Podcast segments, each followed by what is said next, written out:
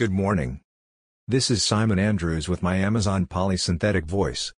And it is First Thing Friday, so time for Fix, my newsletter full of pattern recognition and provocative thinking.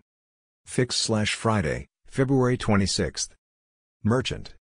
The latest results from Airbase show how CPG brands can embrace change and organize a traditional business to take advantage of changing behaviors. E-commerce grew 56% year-on-year and now accounts for 12% of total group revenue. Doing some work for a Google talk I looked at how Tesco hired 3,000 drivers and 10,000 pickers to cope with the spike in demand for online grocery. They closed their 24 hours stores at 10 p.m. and the pickers worked through the night packing orders. Enabling them to go from 600k orders a year to 1.5 meters. And they beat Ocado in the latest which research on online supermarkets. The inflexibility of the Ocado warehouse model is underlined by the news Asda plan to close two of their warehouses and switch to picking in local stores but in the US Instacart are exploring use of robot-driven warehouses though they have a business model issue. Most of their 500k gig workers are picking up groceries in physical stores and those stores worry that Instacart may try and disintermediate them. https colon slash slash twitter.com slash jj4331 slash status slash 1252825899583406008 Nude. In this week's deep dive we considered whether content is king? And covered the Roku results, sports and Asia. Catch up here. The last of the legacy TV dynasties played their streaming card this week. Viacom CBS announced their plans for Paramount Plus and hope to double their current customer base to 65 meters by 2024. The content they announced doesn't really support that optimism. Paramount has a good back catalog and they got some good coverage with the plan to revive Frasier. They are launching with a $10 monthly price tag but an ad-supported service costing $5 will follow shortly. The one advantage they have is the CBS array of sports rights. And ad-supported Pluto. Staying with sports the surprise hit on Apple TV is Ted Lasso, a comedy about an American who gets the job of coaching a British soccer team. Anyone seen it? Is it worth a look? There is thread of interest in US comedies and UK soccer, had a subplot around Leeds United for a while and Apple TV is now available on Google TV and Chromecast. This is a good summary of all the streaming launch events. Looking at them all together you realize it has come down to the content. Audio. The Spotify Stream On event this week was subtitled The Future of Audio, and the breadth of announcements almost justified the hype. I think it boils down to three issues. Unique content, recognizing that every music service has, more or less, the same content, Spotify continue to invest in exclusives, with their new Obama and Springsteen podcast getting lots of PR. Creators, the expansion of Marquee, where musicians can run campaigns promoting their music across Spotify is a parallel to the rise of retailer media. Spotify, like Amazon, doubled it by taking the ad revenue in their share of the sale. But along with the discovery mode, where artists prioritize which of their tracks they want promoting, Spotify want to be seen as the artist's supporter. I think the expansion of Canvas, all artists can have visuals while their music is playing, is really interesting. Does this see a new art form? The evolution of the pop video? And does it blur the line between audio and video? Advertising, the success of the Spotify ad business looks set to continue. They can exploit the reach against unique audiences and their site tech gives them a better set of tools and metrics than their RSS-based rivals. If they can pull off their audience network ambitions and bring in more audience and more inventory, they can really grow the sector. Snap. With their first investor day this week Snap is projecting confidence. The event was three hours long and covered all their business. The slides and transcript are worth flicking through if you don't want to watch the whole thing. I was struck by the range of their ad business. In its coverage the FT makes the good point about the Chinese influence.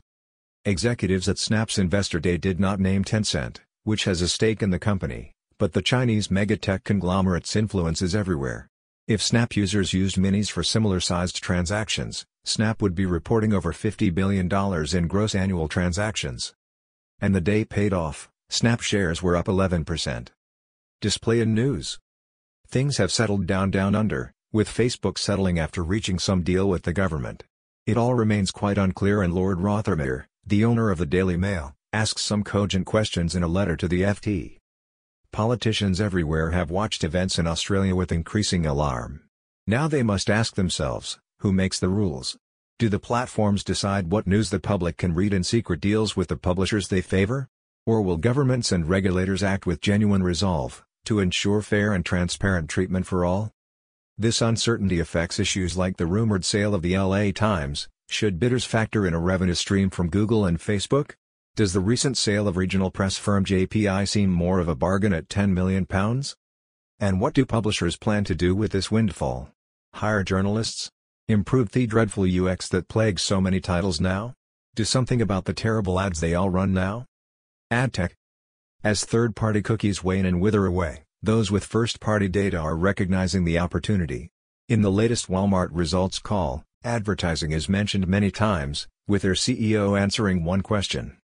We have big goals with Walmart Fulfillment Services and with Walmart Connect, our advertising business. We have a multi-billion dollar opportunity when you consider our reach.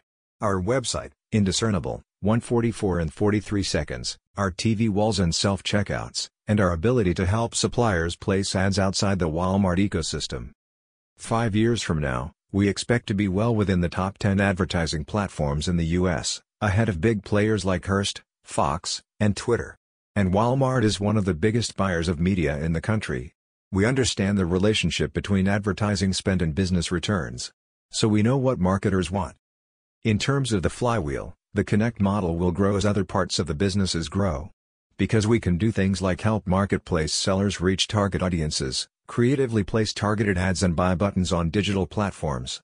And this is something that's happening a lot in other markets, but it's totally underdeveloped in the United States. And as Walmart Plus drives loyalty and brings more data, we can help brands create new ads and experiences for our members. ASOS are on the same track, with four programmatic hires being made. They are emulating Zalando who have a very sophisticated ads business, primarily for the fashion brands stocked, to drive sell-through.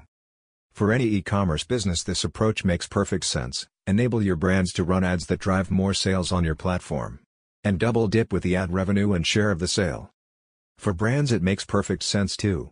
Context and good data. Back to the Spotify ad proposition.